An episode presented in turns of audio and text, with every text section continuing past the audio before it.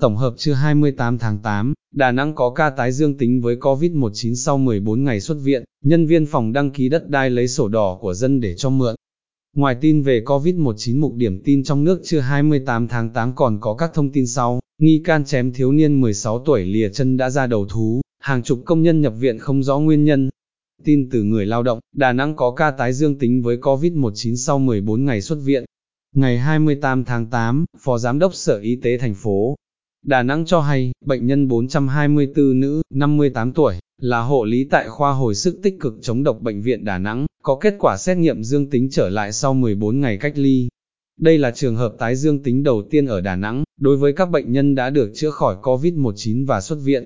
Ngày 10 tháng 8, sau 3 làn xét nghiệm âm tính với COVID-19, bệnh nhân xuất viện. Sau khi về nhà, bệnh nhân đã thực hiện cách ly riêng biệt, không tiếp xúc với ai theo hướng dẫn của ngành y tế. Ngày 24 tháng 8, sau 14 ngày cách ly, bệnh nhân này được lấy mẫu xét nghiệm và có kết quả dương tính với COVID-19. Ngành y tế đã tiến hành cách ly riêng bệnh nhân này tại cơ sở y tế. Chiều 27 tháng 8, bệnh nhân này tiếp tục có kết quả xét nghiệm dương tính lần 2. Tin từ VN Express, nhân viên phòng đăng ký đất đai lấy sổ đỏ của dân để cho mượn. Ngày 27 tháng 8, ông Lê Phước Thương, Giám đốc chi nhánh Văn phòng đăng ký đất đai quận Sơn Trà, cho biết đã tạm đình chỉ công tác bà Dương Thị Ngọc Anh, chuyên viên được phân công thực hiện hồ sơ thủ tục hành chính về chuyển quyền sử dụng đất. Trước đó, bà Anh đã cho bà Đào Thị Thu Lệ, chú Quảng Nam, mượn 19 sổ đỏ của người dân đang làm thủ tục ở chi nhánh Văn phòng đăng ký đất đai quận Sơn Trà, để người này chứng minh hồ sơ năng lực trong kinh doanh. Hai người thỏa thuận thời gian mượn từ 7 đến 10 ngày.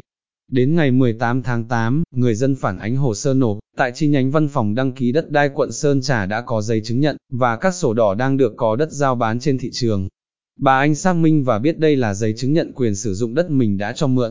Sau khi rà soát Sở Tài nguyên và Môi trường Đà Nẵng, số sổ bị bà Anh cho mượn là 22 chứ không phải là 19 như tường trình. Hiện lực lượng chức năng thành phố Đà Nẵng đang rà soát, thanh tra làm rõ vụ việc. Tin từ báo Tiền Phong, nghi can chém thiếu niên 16 tuổi lìa chân đã ra đầu thú. Ngày 28 tháng 8, lực lượng chức năng huyện Tân Châu, tỉnh Tây Ninh cho biết, Võ Văn Đẹp sinh năm 2000, trú xã Suối Ngô, huyện Tân Châu, người chém lìa chân nam thanh niên đêm 26 tháng 8 đã ra đầu thú. Trước đó, khoảng 20 giờ ngày 26 tháng 8, VVTD điều khiển xe mô tô chở bạn cùng ngụ huyện Tân Châu, đến uống cà phê tại một quán cà phê ở ấp 4. Xã Suối Ngô, lúc ra về thì bị một nhóm đối tượng chặn đánh.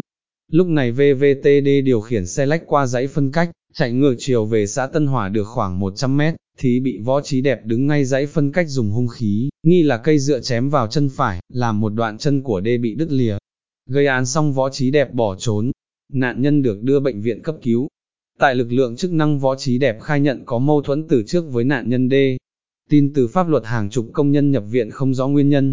Ngày 28 tháng 8, Sở Y tế tỉnh Bình Phước vừa có báo cáo kết quả điều tra vụ việc hàng loạt công nhân thuộc Công ty Trách nhiệm hữu hạn bao bì cao cấp S và Queen X Minh Hưng 3 huyện Trơn Thành, Bình Phước nhập viện vào ngày 24/7. Theo báo cáo, 42 công nhân của công ty trên nhập viện vào tối 24/7 với triệu chứng lâm sàng là đau quặn bụng, buồn nôn, ói, đau đầu, chóng mặt và sốt.